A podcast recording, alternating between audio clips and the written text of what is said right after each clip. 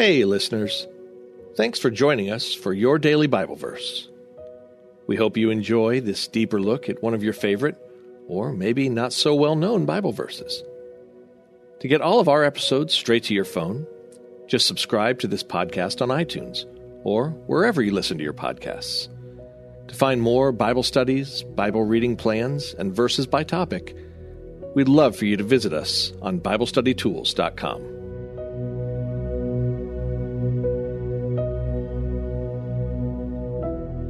Meeting Jesus by Scott Patty. Read by Sean McAvoy. When the two disciples heard him say this, they followed Jesus. Turning around, Jesus saw them following and asked, What do you want? They said, Rabbi, which means teacher, where are you staying? Come, he replied, and you will see. John 1 37 through 39. Jesus came to be met. So many people don't realize this. To them, Jesus is a figure in history, long dead and irrelevant, or the inspiration for discontent cultural revolutionaries, or the leader of morally uptight Americans, but a person to be met and known. In the opening chapter of John's Gospel, we learn of the coming of Jesus. Grand statements about him are made in this chapter. The Word was in the beginning, the Word was with God from eternity. The Word was God. Jesus is this Word, which became a man and lived among us. Jesus is God and man in one person. John 1 goes on to tell us that Jesus met people, and people actually met him. It tells us that we too can meet him. How can we meet a man who lived 2,000 years ago? Jesus is alive, and he relates to us by his Spirit. He has given us information about himself in the Bible he still speaks to us through the Bible. He gave us minds that can think, desires that lead to decisions, and bodies that can be used for service. Put all of this together, and we see how we can meet Jesus. Meeting Jesus starts when He, by His Spirit, speaks to us from His Word. We then understand the words about Jesus, believe in Him, decide to follow Him, and make it our mission to serve Him. Meeting Jesus happens because Jesus introduces himself to us, and we respond to him in faith. Our lives should be saturated with this one overarching goal to meet Jesus. He has already introduced himself to you in his word.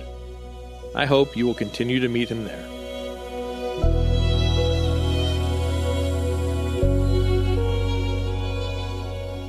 Hey everyone, thanks for listening to Your Daily Bible Verse a production of the Salem Web Network.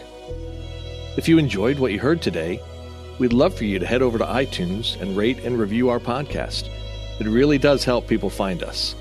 This episode was produced by our managing editor, Kelly Givens, and recorded and edited by Stephen Sanders.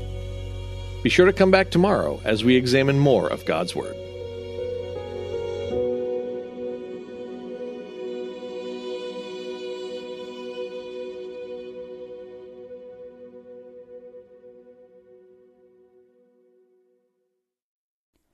Christmas. For most kids, it's the most joyful time of the year. But this Christmas, 1.5 million children will spend the holiday separated from a parent because their mom or dad is behind bars. Prison Fellowship Angel Tree needs churches in our communities to volunteer to bless local children with a gift, the gospel, and a loving message from their parent. I believe this is an incredible opportunity for our listeners to share the love of Jesus this Christmas.